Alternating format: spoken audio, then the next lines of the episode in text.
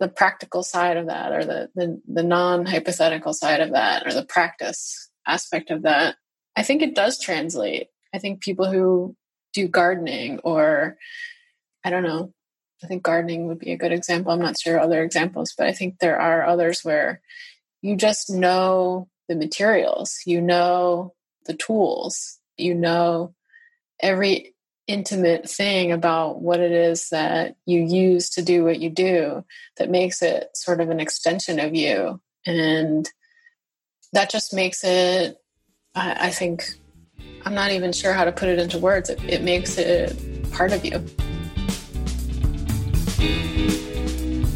Hi, this is Josh, and this is the Joshua Spodek Show, formerly Leadership in the Environment. I still bring you leaders in the area of the environment in the form of leaders and role models. Everyone treats stewardship like a burden or a chore, deprivation, sacrifice. So did I until I actually tried it seriously. It is a joy. Everything about it. We're here to share that joy. Meet amazing world renowned people from all parts of life. Hear about them, what the environment means to them, and hear most of them find something meaningful to act on and then to share their experience. Why? Because stewardship and acting to help others for something greater than all of us creates about the greatest feeling humans can get, as does fresh air, clear water, delicious food, and clean land. That's what we're bringing you. Today's guest, Abby Ryan, comes courtesy of originally Seth Godin, reading his book Linchpin after speaking to him. Oh, he was a previous guest on the show, and I'll put a link to his episode. He talked about Abby Ryan in Linchpin, one of his books. She is an artist, and among other things, she's painted a painting every day since I believe 2007. So for longer than people who know me know that I pick up a piece of trash every day, that I do burpees every day, that I do all sorts of my daily habits, what I call my sidchas for self-imposed daily challenging healthy activities. She's been doing them longer.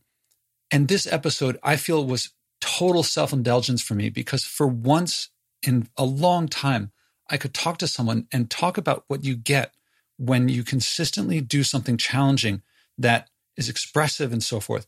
People constantly ask me, Josh, why do you they want to they want an episode where I explain why I do so much, why I go out on limbs so far so much. I cannot express in words what comes from consistent practice of something that you care about. With Abby, I could talk about these things and hear from her what she gets out of it. After we recorded, actually, we talked about how comfortable and warm and fulfilling it felt to hear someone who'd gone through a parallel process people ask me, Josh, what do I do about toilet paper? What do I do about toothbrushes? Or what do I do about diapers? And I tell them, I can't solve for you in your, in your life. I can give you a process that you will find these things out. And when you find these things out, you'll be overjoyed and happy that you do. Talking to Abby, this came out. She could share what it brings to her and what it means to her and how much greater that is than these little things that aren't so, I don't know how to put it this is what I love talking about her so much, and why I hope that you get out of this what I got out of this this joy and this delight that's so easy to experience and so lovely to experience and so hard to explain that someone doesn't do it. So many people in the environment, it's a bunch of facts, it's a bunch of things, you, of obligations and things that you have to do. And this was anything but. Uh, so after we recorded, we said, let's talk more. We both love this. And I hope that you get a piece of what is available and accessible to anyone. It does take practice, but it only takes practice if you're listening to this podcast, I hope that the environment is something that's meaningful for you that you really want to get at and you really want to work on. And why I say act, act, and keep acting. That's what this episode is about. It sounds like it's about art, and it is about art. I hope that for you, it's also about the accessible, how you can create in your life as much of what you want. Well, let's listen to Abby. Welcome to the Leadership in the Environment podcast. This is Joshua Spodek. I'm here with Abby Ryan. Abby, how are you doing? I'm doing well, all things considered. Pretty good. I think all things considered is because we're in a, a, COVID situation. And yeah. if that comes up, let's talk about it. I, but I want to introduce you a bit that uh, a lot of the guests I have are, are very well known. They're like big TED speakers and stuff like that. I've been looking forward to this one since I first found your website. So, Abby, I'll, I'll give what I know about you, and maybe you can uh, say a bit more is that you paint a painting every day. You teach painting to others. And actually, there's a bunch of videos of you painting online. And in particular, there's one that I, I took a couple quotes from that I'll probably read back to you from actually it's from 2013, 2014. So a while ago, showing you teaching others and the depth of the conversation and what they're talking about. It's not about pigment and brushstroke, it's about something much deeper. And that resonated with me because I do all these daily habits that develop so much more than I think people see from the outside. And you do it, you've been doing it longer than I have. And I would love to just talk to you about that. If it gets to be about the environment, great. If not, I'd love what you're doing, at least as far as I know. Do you mind sharing a bit about yourself? Sure. I am a painter, I'm a teacher. I have a painting practice in which I make small postcard sized paintings and I try to do it every day uh, if I can. And the work itself, I would say, is in short uh, a meditation on my life. And so if I'm traveling, I paint the scenes around where I am. If I am at home, I paint the produce that's sitting in my kitchen, whatever's in season usually. And I have lots of inspiring objects in my studio that I don't know, they all have a story. And so the still life paintings I do are traditional looking, representational oil paintings, but they all have kind of a deeper meaning to me, either in terms of what I'm painting or how I set up the painting. And people who know me really well can understand the content of the paintings. But what I love about still life painting is that it is open and that it is something that people can relate to and people recognize the items that I'm painting. And and there's something uh, really accessible about representational work that folks who maybe don't consider themselves artistic or creative get kind of excited about saying like wow it looks so real or it looks looks just like the real thing. And or maybe they have a connection with a peanut butter and jelly sandwich from their childhood and so it, it is a kind of a spark or it conjures emotional connection in a way that is always really surprising to me and, and kind of interesting. And so there's a universal quality almost to painting the types of things that i paint that i find really exciting and inspiring. And it's it's interesting to sit every day in your studio in a in a kind of solitary environment and and sit down every day to a blank canvas and, and feel like a beginner every time. But then to know that each little painting is part of this bigger project that so many people are interested in and inspired by, and that it uh, adds beauty to, the, to their life. And there's both the daily practice that uh, propels me just sort of in a meditative way to keep doing it. But then there's also that larger kind of macro view that I feel like it's it's kind of amazing to be able to do something that comes naturally to me and then in real time to see the ways in which it affects other people. And it's not that my work is for everybody. It doesn't speak to everybody, but for those people that it does speak to, I get to see every single day how it improves their lives in this kind of beautiful way. At the end, when you said it, how it improves their lives, that's a bigger statement than they get to see something pretty or they get to see something beautiful. I want to get to that, but I'm also curious. You said earlier, people who know you would see more in the paintings than people who don't. Does that mean people who know who've seen a lot of your paintings, or people who know you outside of the paintings that that's not painting? Do they see like, oh, she's feeling good today, or what does that mean? Um, I think there's different levels of it. I think to to the first point you made, I think I do work in this in this postcard size kind of painting construct. I I have different series of paintings, and so there are threads that are continued over the years where I, you know, I'll paint sort of I don't know. One of them is like a yin and yang series, where if I have two kind of disparate objects that I that I feel like relate in some visual way that makes me feel conjures that idea of a yin and yang and like i'll kind of think about it that way or there's other ones where i have one that's called magic is magic is possible or i forget what the word i use magic is real. And i'll like paint a couple of pieces of a fruit or something and i'll paint one um, as if it looks like it's inside of a bottle where it couldn't possibly have gotten inside the bottle you know it's kind of things like that. So there's different threads that i think someone would understand if they follow the work for a long time. But what I meant in that sentence really had to do with, uh, yeah, people who are in my inner circle who might understand what's happening in my life and might see the way I set something up in a still life or the combination of objects I put together or the way in which I put them together as being a metaphor for something that's actually happening in in my life or in the world that comes through in the work. And I tend to not do a lot of symbolism in my work like the old masters did where you know sometimes I do but you know like different objects symbolize different meaning in historical painting so like hazelnuts mean something as a kind of symbol or oysters mean something as a symbol. But i do think that the simple setups that i that i construct have an emotional aspect to them. And so if you look at a lot of them you can start to see that. And i like the fact that it stays open and that you know when i post my paintings i don't share a lot about what i think of it or what i experienced making it or what's behind it. And I do that really intentionally because I want it to, to stay as open as possible for others. And I think it connects with the way you asked this question initially, which is I I take it really seriously when I say that my work, art in general, improves people's lives.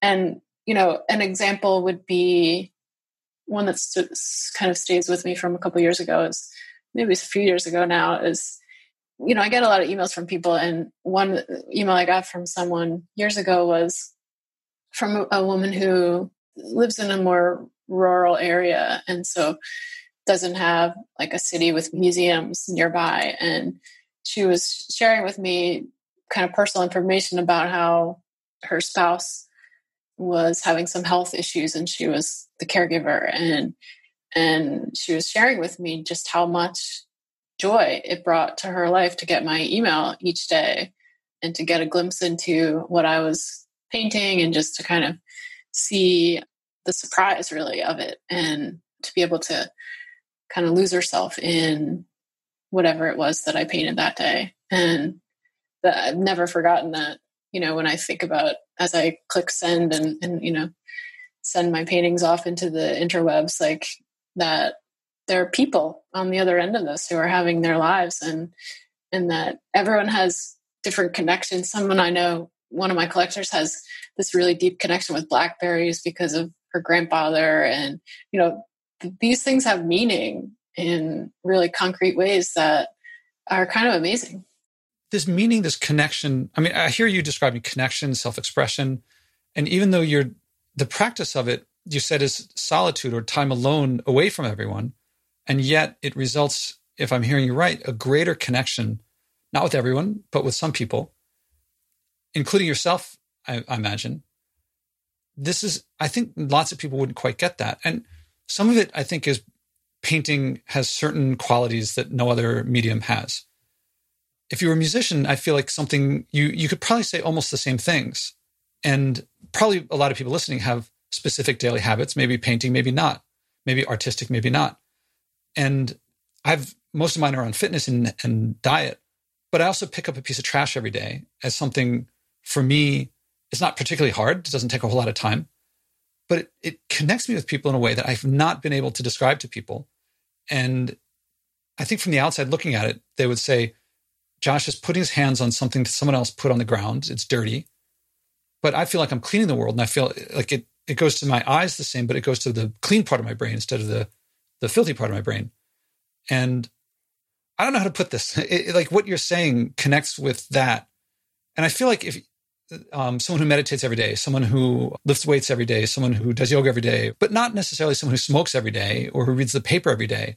Am I right that what you're saying, there's something that's specific to painting and there's something that's more universal to a daily habit that's a challenge?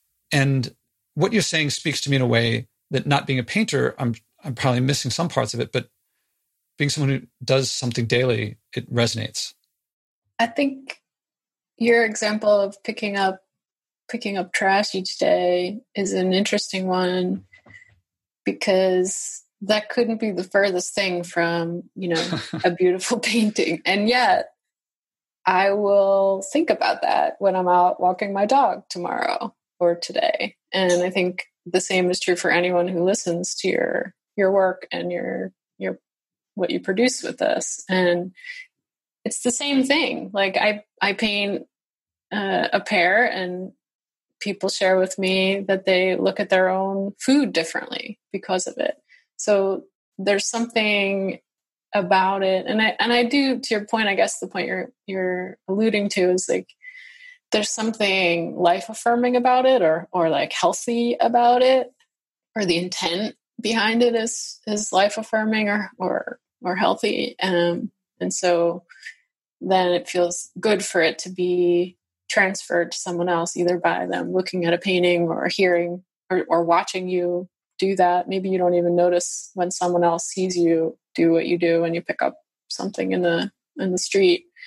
Or certainly when you share with people that that's a practice that you have that that little spark of it's like what happens when a when two neurons transfer information like that that gets transferred. And it i think it's that much more impactful with consistency. And and i found that all of the best things that have come from my studio practice are tied to the fact that it's a consistent practice and that um that I show up and that I that I have stuck with it and that I've worked through it, uh, figuring out how to get myself to do it every day. And I don't know, I think there's a lot of people who are inspired by that or that feels kind of out of reach to them. And so, as many people as we can to to kind of share those kinds of activities that we do, I think it only helps to um, make people feel kind of empowered that, you know, maybe they're not a painter, but maybe they do a photograph a day, or maybe they do something else. Or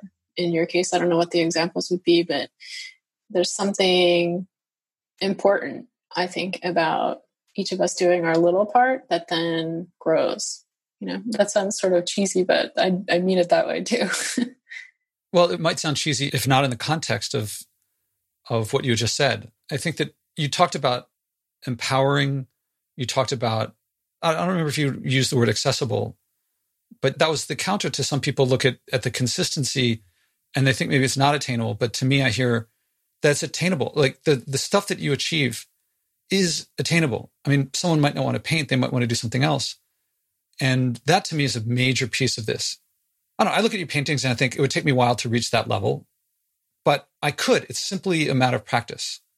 I mean, if you practice enough, you'll probably seek out instruction and seek out mentors and things like that. And the stuff that you talk about, the depth and uh, my characterization here, the depth and richness of, of what you talk about, the complexity, complexity like a fine wine, not not complication. That to me is accessible to anyone who does things consistently in a way that is very difficult to predict or anticipate otherwise. Can you say more about the consistency and how that factors into everything? And did you know that uh, that was going to happen before you started?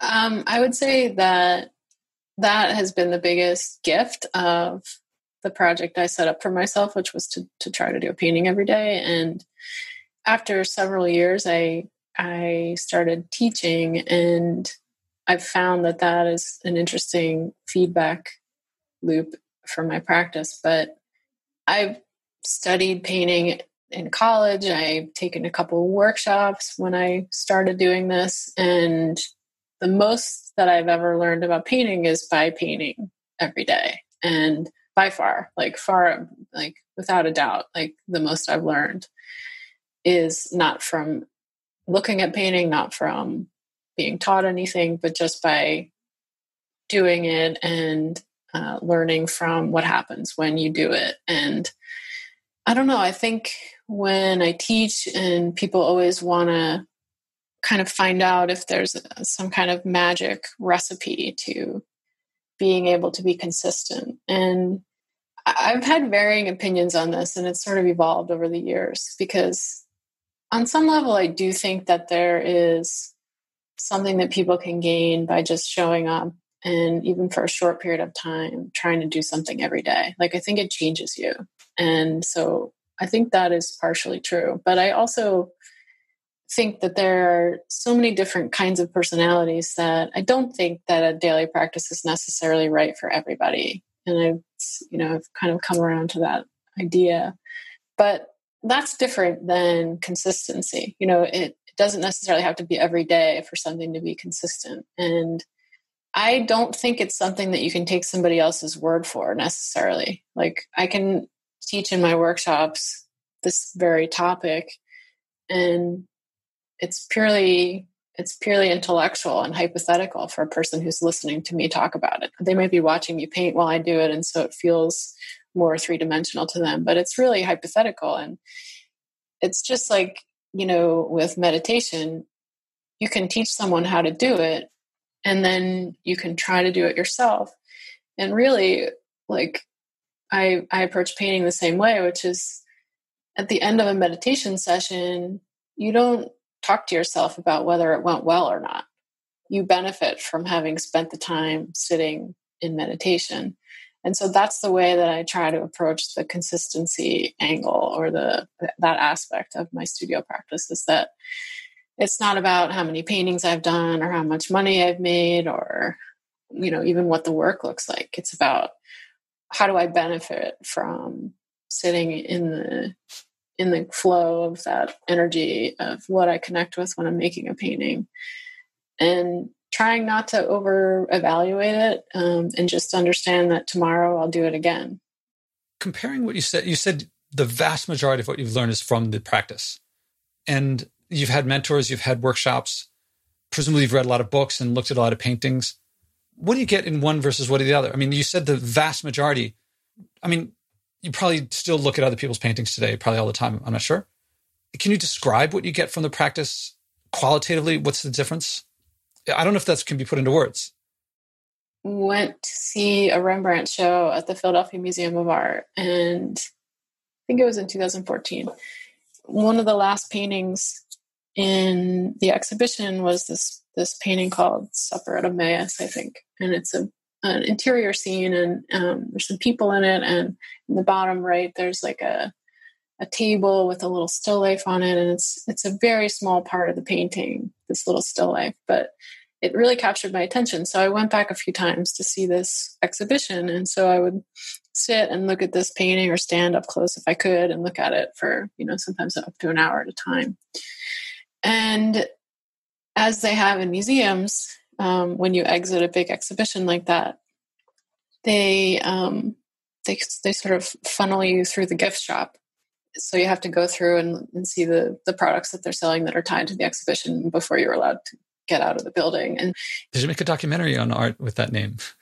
so I'm like studying this painting by Rembrandt uh, for a long time, and then I exit through the gift shop, and there are reproductions of of that very painting. And so right away within you know within a minute of seeing the the work i'm walking through the gift shop and seeing reproductions of it. And they're all wrong. Like the contrast is wrong the tint is wrong the amount of dark in the shadows is wrong the keyed up uh, quality of the highlights was wrong. And this is museum quality reproductions in the museum. Like you know this is supposed supposed to be like the best of the best. So I was thinking about that, and then I drove home, and and then I go on on the computer and I I look it up the painting, and you go on Google Image and you click on the image tab, and there's like 15 different versions of the same painting, and they're all different. Some of them have like a more of a cyan tint, some of them are more muted, some of them look like they have a yellow tint. They're all different, and by that point, I couldn't remember which one was the most correct mm-hmm. at all. And so in that moment, I made the decision that I was going to only study painting in person. Uh, uh-huh. So I've tra- had the, the, the good fortune through my job um, of traveling a lot to different museums around the world, and so I've been really lucky that I'm able to do that. So yeah, I do look at painting, but I only look at it primarily in person, and I try to limit what I look at online um, partly because of that story. It gives a good example, but also because I think it doesn't tell enough of the story to look at something online. And so it makes sense that I would learn the most by making my own work in this day and age.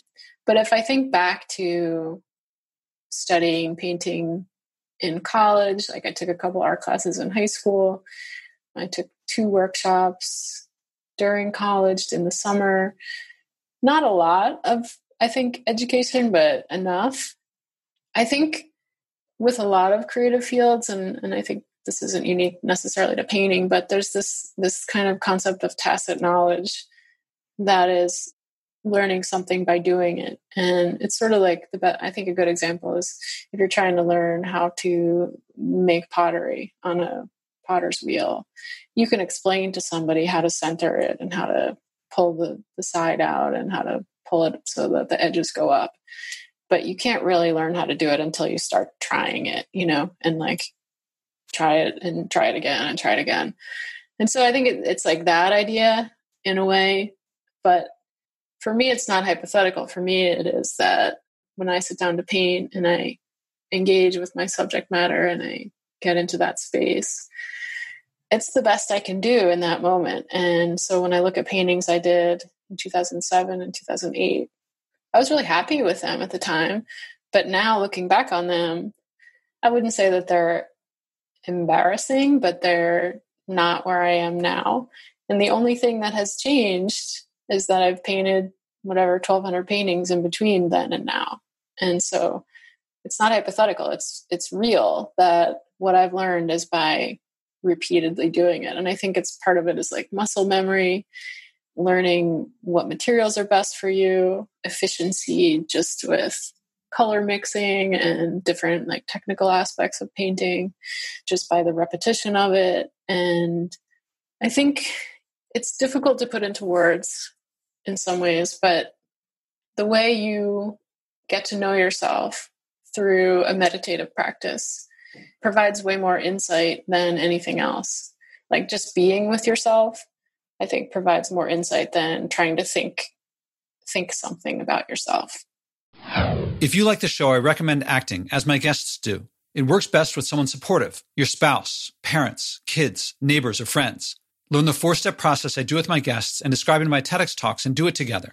You'll find yourself acting on something you care about, something meaningful. Whether you start big or small doesn't matter. If you care, if it's meaningful, you'll keep doing it. You'll reach big. Eventually, stewardship will feel normal. You'll wish you had started earlier. Second, I recommend donating to help this podcast at joshuaspodek.com slash donate. I promote degrowth and stewardship, which no advertiser will touch, but brings joy, community, connection, and abundance to you when you act and global change in the long run. Help us keep going. That's joshuaspodek.com slash donate. I mean, you said a lot and something that I try to get across, and I don't know how to, is in the area of the environment that even if it's just a walk in the park, it may not give the the depth and richness. Well, it would still be a meditative practice. And most people in the area of the environment, their their route to doing something is by reading and writing papers and analyzing.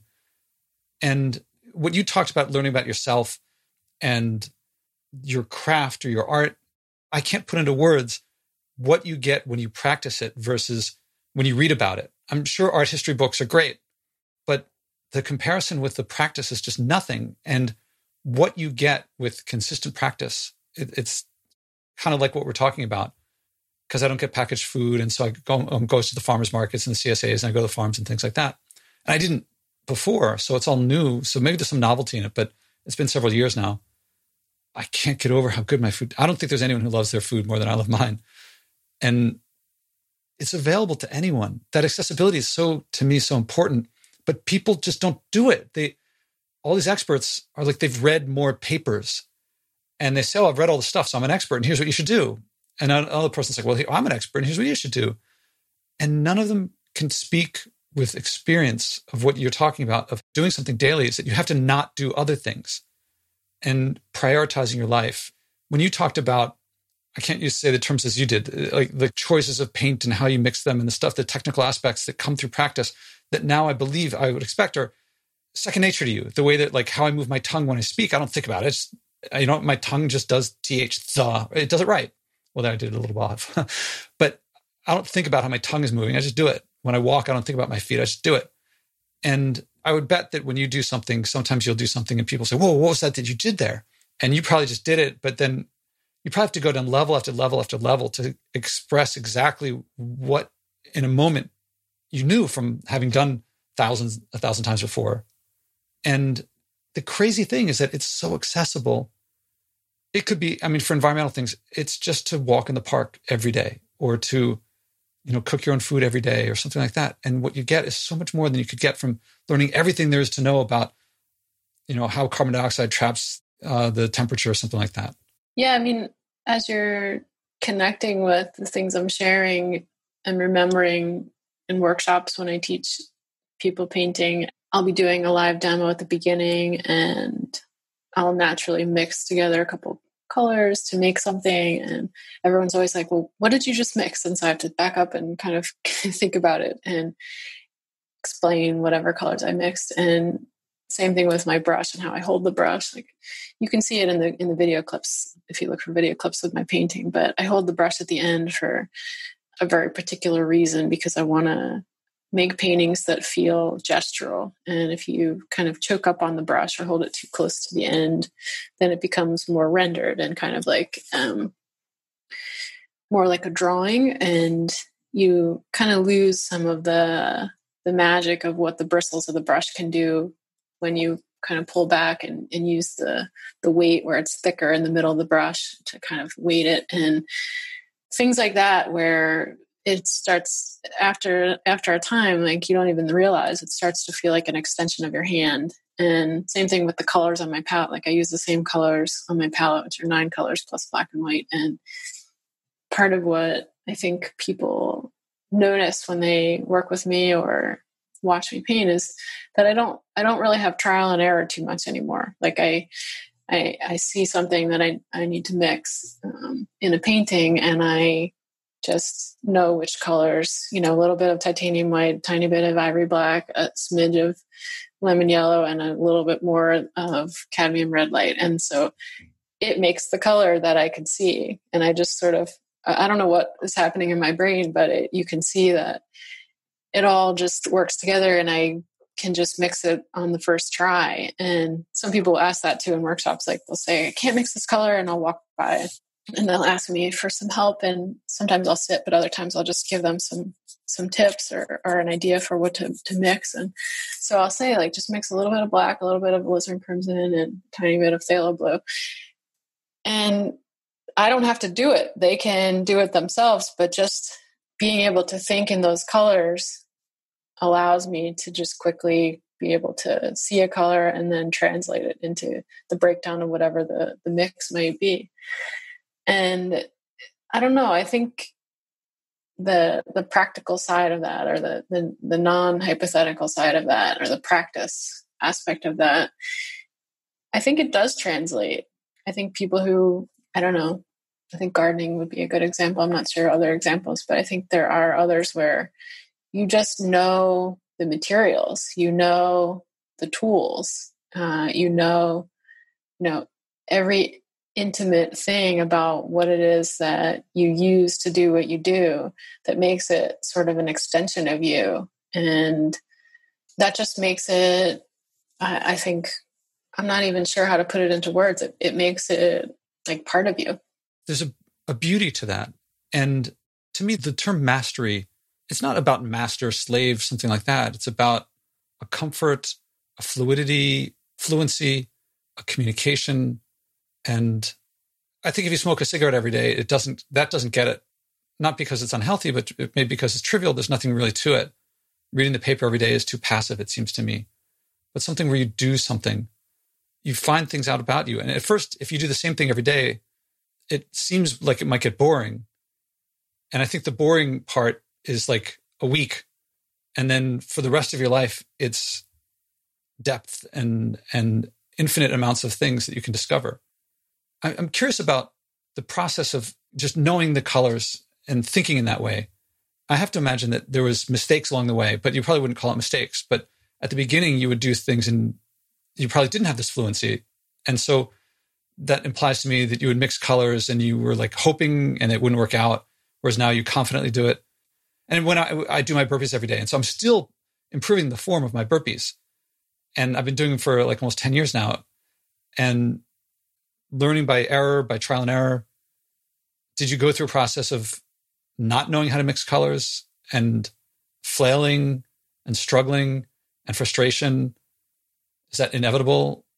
I mean, I think it shows up in different ways. Like if I remember when I first started doing this, a little painting would take maybe four, four and a half hours or something. And that was intrinsically tied to how efficient I was with color mixing. And so now the same size painting might take sometimes an hour and a half or two hours. And that's purely just because I'm more efficient, not by choice, but just out of the practice of it, that I just happen to mix colors more quickly that are the ones that I want the first try. And so I do remember, and there's like, you know, a residue of that activity where I, I can remember how long it took and, and what that probably meant about um, my ability to paint what I was seeing the first time around or not feel like I was quote unquote making any mistakes or something that I needed to revise. And, you know, if you watch the videos where I um, show a time lapse of my painting process, you can see that I've developed ways of starting a painting that are really humane. And by that, I mean, I don't set myself up for failure initially in the painting. I've figured out ways to start a painting where if I happen to make something a little bit too big, that I don't have to start over. Or if I put something in a place that is, you know, half an inch over from where I want it to be, that I don't have to uh, wipe it all down and start over. So instead of drawing out the contours of something, I paint across the form and kind of not quite massing, but more like a gestural way to map out how much space something takes up. And that um, by default helps me know uh, what shape it is and where it, where it is on the canvas and also uh, where things are in relation to it, how big it is, um, all of those kinds of detail things.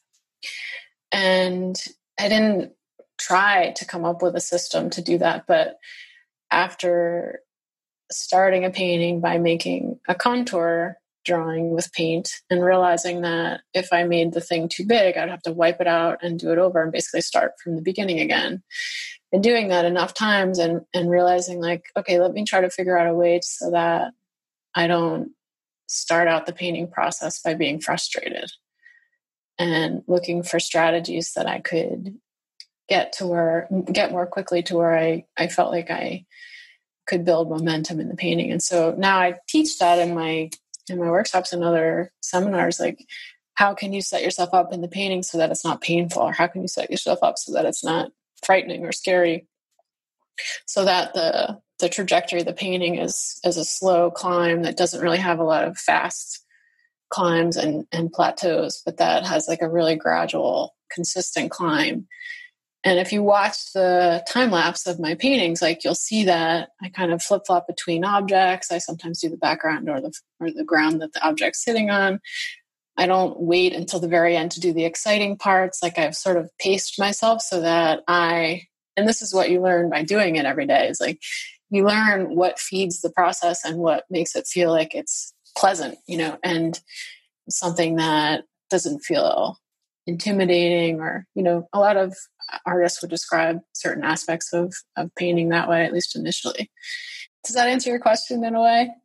Yeah. It also leads me to another thing that uh, something that I find the more that I do these things, the more that I find the things that I do, the more that I find little tricks to make it easier, like how to start. Like last night, it was late. I'd eaten a bunch and still had to do my burpees.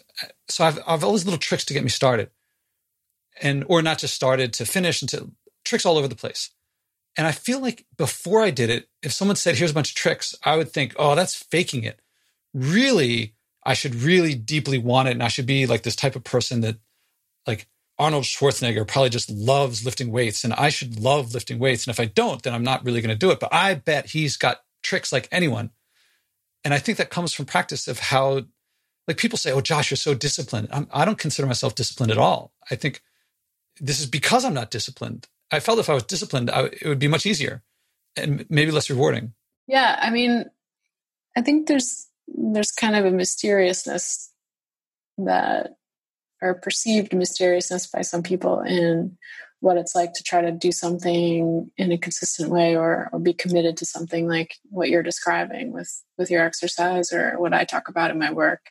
And you know, I always am the first to share with people that if I have a headache that day, it's really tough to do what I need to do to paint or, you know, something difficult is happening in the world or in my personal life. Like I have the same brain anatomy as everybody else inside my skull. And so I still have, you know, that part of my brain that is resistant. And that's why I think it feels like I'm a beginner still when I sit down to paint.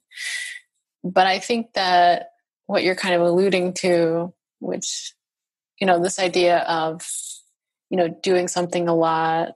People always talk about the 10,000 hours idea. And doing something for 10,000 hours makes you an expert or a master or something.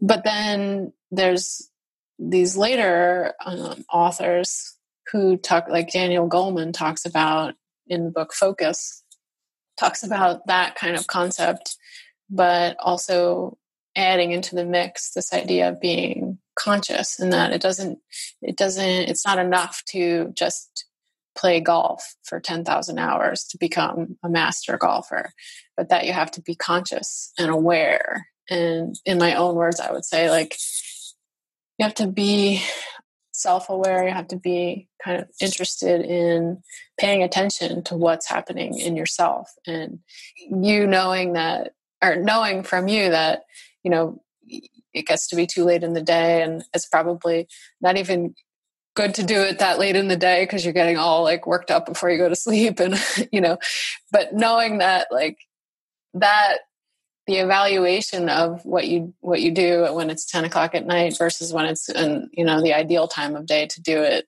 is less important than having done it that day and being aware that there is an interesting relationship that you have with yourself when you know that you're imperfect in your pursuit of trying to do something that is consistent and you know connected to this ritual or this routine but knowing that we're like super flawed in our attempts. I can't tell you how comfortable and heartwarming it is to hear this because you're saying things that are very familiar to me in a way that i haven't said like to me, some people ask, well, of course you skip them when you're sick or you skip them when you're injured. And I was like, the way I put it is everything else is practice for those. Those are the ones where I find myself. And they're harder. But what what does it mean to find yourself? To to strip away all the protections and find out what's important to you. Most people have nothing to say about that or have no experience about that. And in my case, I've spent not one penny on all these exercises that I've done. The burpees, it doesn't, it costs nothing. It doesn't matter what the weather is, it, but it's really hard inside and equally rewarding. Same with the picking up garbage. It's, it's kind of interesting. Like the other day I was going out and it snowed here. So I have to like, it's all covered up. I got to find the, the trash. So I have to find like a little stream where the snow hasn't, has melted or didn't form. And so I have to find some garbage in the stream. The point is not that. The point is that I went out and found a new situation and yeah, I mean, I it reminds me of sometimes I hear people talk about creativity or inspiration. Those are really popular things for people to write and talk about. And you know, there's different approaches or attitudes about whether all people are creative or you know, some people believe everybody's an artist. And that all is like less interesting to me than understanding that whether it's painting or exercise or you know community service or poetry or or writing or gardening or anything i think having something that is consistent is really the key. And i think it will become increasingly increasingly important if you think about the i don't know the ways in which we're inundated with faster moving images quantities of information. Like for a little while i was on facebook but there was a day like 10 years ago when i realized that it's too much for my brain to have 2000 friends. Like there's a reason why my life as i've gotten older has you know given me a core group of of a certain number of friends and that that's what i can handle and so i think you know there's something about and this is my own personal belief i don't know if people disagree but I think there's something there that has to do with, you know, our brains are plastic and they want to learn new things. But there's also a really big aspect of it that has to do with wanting to have a routine and something that you can count on and kind of connect with that isn't necessarily another person, but that is something that you do. And that whatever it is, it does allow you to learn more about yourself, whether it's any of those things I just listed. Yeah, it feels like there's so much enticing, but there's so much stuff that, like, to me is like craving. But it doesn't feel like when you first get it, it doesn't feel like craving. It feels like, oh, that would be really fun to do. My friends are going out and doing blah, blah, blah. I could do that. And not doing that seems like less exciting. Oh, yeah. So, like adding lots of friends on, on, on social media. It's engaging, but ultimately unrewarding and empty. Whereas this doesn't look like that much fun. And yet I prefer it because of what the work brings. Yeah, and it's that because of what the work brings, I think, which is um, there's an element of unknown and kind of a surprise, or there's a, a curiosity that's inherent to that. Like the at the start of this, you mentioned the the short film that was produced about my teaching, and there are people who are interviewed that talk about what they learn in working with me, and it really doesn't have anything to do with paint. What they talk about, yeah.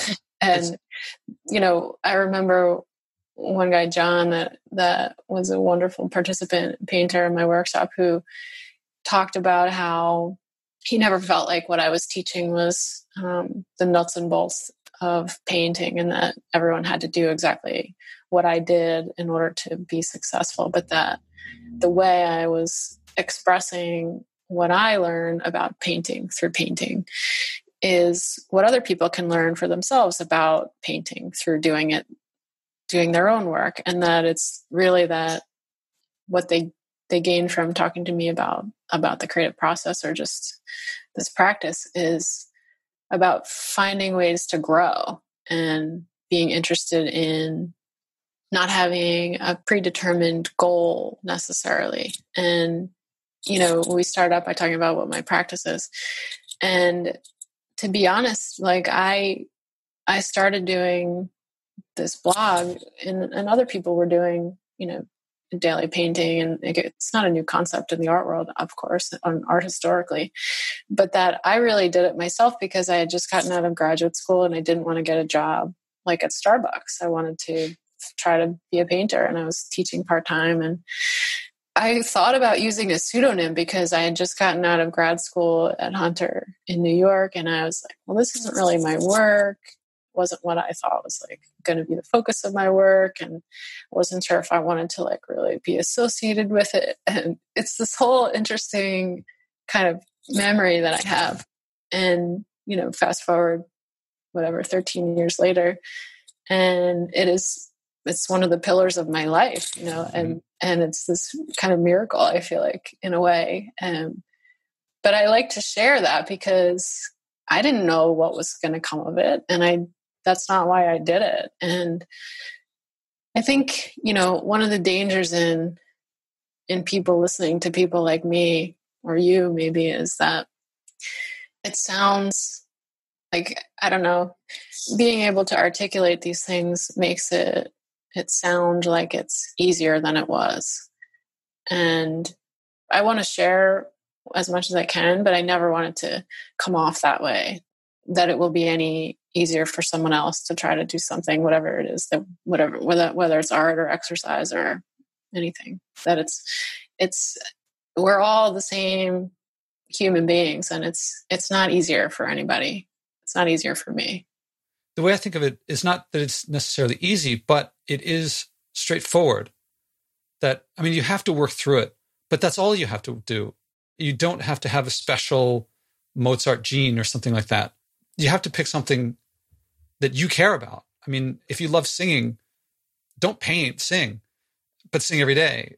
And people keep asking me, like, well, what do you do about toothbrushes? And what do you do about toilet paper? And, you know, what do you do when you're out with friends and you're ordering something out? And, you know, because I avoid garbage stuff. And I don't know how to handle toothbrushes for you. I don't know how to solve your life. I don't know what to do about diapers. I don't have a kid. But my point is not to copy me, but to do, take the process and apply to your life. You will solve for your life what I've solved for mine if you do it. But every time I answer them actually with what they're specifically asking, they always respond, Oh, oh, I can't do that though. I see why that works for you, but it doesn't work for me. I'm like, you were just looking for an excuse to not do it. But if you go through the steps, you'll get there. I want to read some of the quotes that I didn't copy them word for word, but from that video. And I have the links to a bunch of these videos and your page are going to be in the text. So for people, and she talks about painting like for an hour and a half, but the video is only like four or five minutes long. So because they're, t- I guess, time lapse. So one person said she spends time working with your individual style, what you want to achieve. That to me is more than just about painting. And you say how you can set the same thing up for everyone in the class and everyone's painting is different. You can give the same instruction or the same demonstration to everyone and no one does it twice. No two people will do it the same. And another quote about being not focused on technique, but being present, clearing your mind just to create, to be one with the process of creation. I loved about her. So that was a quote about you. And you said it was about capturing a moment, a creative moment that enriches your life. I want to underscore the accessibility of that. Actually, do you care to comment on any, on any of those? And there's something you said earlier about seeing Rembrandt's work and then seeing works in museums. And I'll wrap up with either or both of those. Although if you want to keep going, I'd be, I'd be happy to. I guess two sides of a coin, really, which is I think when you share something that you do, so in my case, when I teach painting or share my work, it's not super common for someone to share their entire painting process. Like, at least in my experience, when I went to a couple workshops when I was in my 20s, the artists showed how they started the painting and they would show their finished works, but they wouldn't really show the hard part, which is like three quarters of the way through the painting, how you know when you need to sort of bring it in for a landing and like how to do that. So there's like an, a transparency aspect, I think, that is part of this conversation, which to me is important at least. But then with the statement that that painter made, which is, you know, finding their own style, which I wouldn't use that word because I think style tends to feel like it's a prescription for how something should look. And it's kind of the opposite in a way that, you know, I want to have a curiosity about wherever your work takes you. But my biggest, I think, motivation or my most important value when I'm teaching is that I do what I do because I have a background in scientific illustration. I spent my life playing basketball through college. And so I have like this kind of practice attitude and this routine connection to what I do. And, you know, I use a long brush because I don't want to make illustrations. And, you know, I know that I have a tendency to kind of do that because of my training. And like, I have really concrete reasons why I do what I do that have to do with me. And if that connects with some people, then great. But my goal when I'm showing my work or teaching people is to communicate really clearly that every single thing that I do may not fit for somebody, but that being able to talk to them about when do they find themselves inspired to paint or what do they find themselves looking at or what do they feel like when they try to do this or that or do they enjoy it when they try to do this or that. And like being really self-aware i think that translates for people and the takeaway that they get from that is is this kind of i don't know inspiration or this kind of support that i provide for people just to grow in whatever they need to grow in. And it's totally different for everybody. And you know back to the the two sides of the same coin thing like i show everything i do from start to finish and when i do a demo i go from start to finish so that they can see how i put the last stroke on or what i think about when i'm deciding whether to put one more stroke on. And yet i want all of my my students work to look different. I don't want it all to look like mine because i feel like that is the worst outcome that what i want is for them to bring whatever it is their perspective is and whatever experiences they've had. And they're going to see the same setup as everyone else in the room, but it's going to be different because they're different. And I feel really strongly about that. And so you know, to the degree that I show everything behind the curtain, I also am really clear that you might be able to to mimic something that I do, but that's not going to last. It's not going to be sustainable for you. You're not going to feel connected to it 2 days later when you're back in your studio by yourself. And so we might as well skip over that part and just get to the part of like what do you feel connected to? What happened in your life that made you feel that way? Like there's there's a lot of feelings discussed and it's because I think that creates a habit of being really self self aware as you're as you're doing something like this. What's the value of, of looking at the masters? I mean, you spend hours at a time in front of a Rembrandt. You could look at your students' paintings too, and I imagine you get something different from looking at a Rembrandt or Vermeer or whatever. I think it's a good question.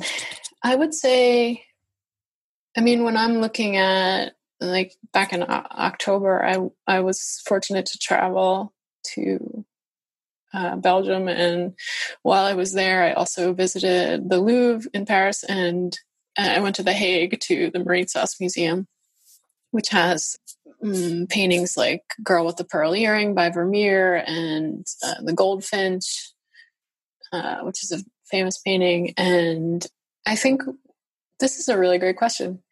I think when I'm studying the master paintings in person, it's partly, I think, that I just, as a person, feel connected to what they probably cared about. And I'm a big believer in like the energy of of things. So whether it's like the objects that I paint or the paintings that I study in museums.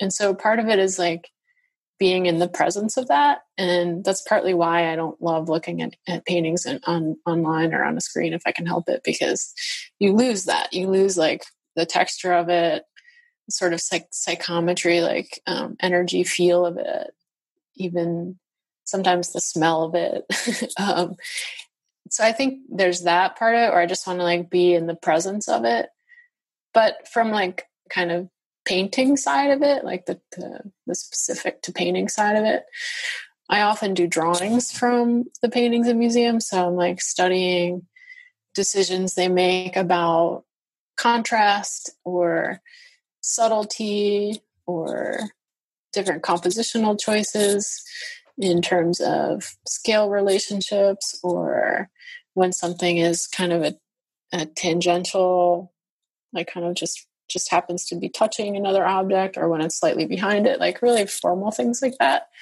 And not so much to like replicate it later but just to i guess feel like i'm spending time and studying the work of people who i feel like are in my tribe in a way. And i think i experience that when i look at paintings that are done by my students or other painters like that wouldn't be in a museum. I experienced that also. And if I look at a painting, I can walk by a painting and it appears as though I just walked by it. But if you ask me right away, like if you interviewed me about whatever painting I had just walked by, I could tell you probably 40 things about it, you know, just by having walked by it. And so I think it's just kind of being a sponge to whatever it is I'm looking at. But I don't know. I mean, I'm going to think more about your question because there's something interesting there to me that I hadn't thought about until you just asked that, which is like, who has decided that these artists are the ones that I should be spending time looking at their work?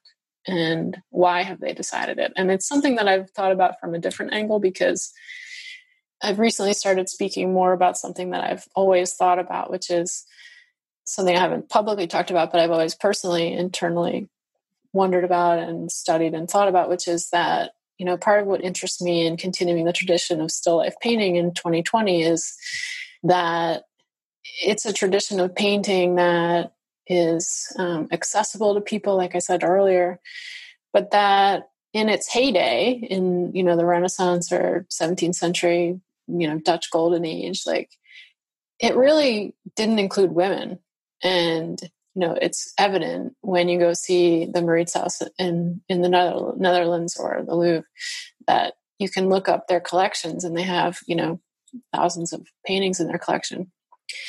And literally 1% of them are by women in those in those fields. And it may be because they don't um, acquire works by women but it's probably also because there aren't a lot done by women from that time and so to me it feels like a very unfinished genre and an unfinished field or still very much in progress that women's voices are um, more and more a part of it so i think that part of it connects a little bit, somewhat peripherally to what I was just talking about.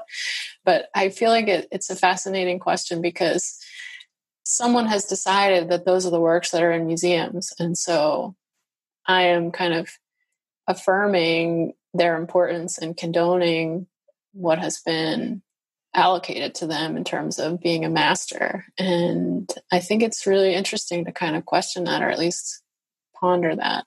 Well, I'm going to I know you didn't mean to ask so, that, get that long answer, but on the contrary, I, I actually I feel like this whole conversation we've just begun to scratch the surface. And I, who is it? PT Barnum always leaving wanting more. I want if if you are in the feeling of you want to explore and, and share that, then I want to leave you there in the hopes that we'll continue this conversation another time. I, I'd leave you an open invitation anytime you want to continue. I would love to keep going on this. And I often ask at the end, is there anything you wanted to say directly to listeners? Well, first, I wanted to thank you because I feel like um, I'm always really honored and inspired when I get to talk to people who I feel kind of understand just on a visceral level what it's like to do something and be committed to doing something that nobody's telling you to do and that you're uh, you know you're not necessarily clear on why you necessarily do it yourself or why you feel driven to do it, but just the fact that you have been able to, you know, be committed to your exercise and also the environment and the ways that you are, but also just sharing the way you do with your podcast like that's it's a it's a real you know commitment i think to produce something like that and so i don't know i think that's sort of something i want to speak about towards the end of this because it kind of fuels what I do. And I think probably for a lot of your your listeners it does too. But for me personally, like when I get to have these convers these types of conversations, you know, as I'm sitting in my my chair painting tomorrow, like I'll be kind of replaying some of the things that I've I've heard myself say today that I I wouldn't have said if you hadn't asked a certain question a certain way, you know, and that I think what's interesting about everything we've talked about is that you know, I've painted tons and tons of pears or I've painted tons and tons of strawberries and whatever, different fruit. And every time I do it, it's different because I'm different every day. And I'm different partly because I get one day older, but also because I've had a conversation the day before with someone like you, or I've listened to a podcast of a discussion between you and I, you know, and like, or someone else like you and I. And I think that kind of just I guess calling that out and and for what it is, which is like we're just regular people who are doing something that that makes us feel inspired each day to keep keep doing something, you know, keep ourselves moving, keep ourselves interested and and um, curious, and that being able to share that is really um, a privilege. Abby Ryan, thank you very much. Thank you. Right after I stopped recording, Abby shared how she enjoyed talking about things in a way and about things that she hadn't before. And we both really enjoyed. I mentioned at the beginning how self indulgent I felt asking her these questions and hearing her answers of something parallel in my life, my joy of my environmental action in her life. And she said that she really loved sharing, looking at things in this way. And also, if I, I don't want to mischaracterize her, but I think she was saying that she got to say things in a way that I understood and that I shared things that she understood. It was very comfortable. I just felt so self indulgent. I couldn't get to act, asking her to act on her environmental values and talking about that just because I was getting so much out of this. We are going to have another conversation. I hope that this leads you, if you weren't already doing this, to pick up a daily habit, to pick up something that you can do in any area of life. Certainly, in my experience, acting environmentally, whether that be cleaning stuff up, cooking, walking in nature, working, helping others. Not every daily habit is as active as others, but I think arts, music, sports, and acting environmentally, I think, gives you access to all of these things. I can't wait to hear her again. I hope you got out of this what I did. Definitely go to the links that are in the text of her page and also some of the videos of her painting and of her seeing her in action teaching others. How many people are bringing a message of joy from what everyone calls saving the environment, but I call the future? Step by step, this podcast is creating a culture of joy, community, and connection around sharing and acting on our environmental values. Again, there's no profit in buying and wasting less, but we'll all love our lives and relationships more when we do. I can use your support. Please donate at joshuaspodek.com slash donate. Again, that's joshuaspodek.com slash donate.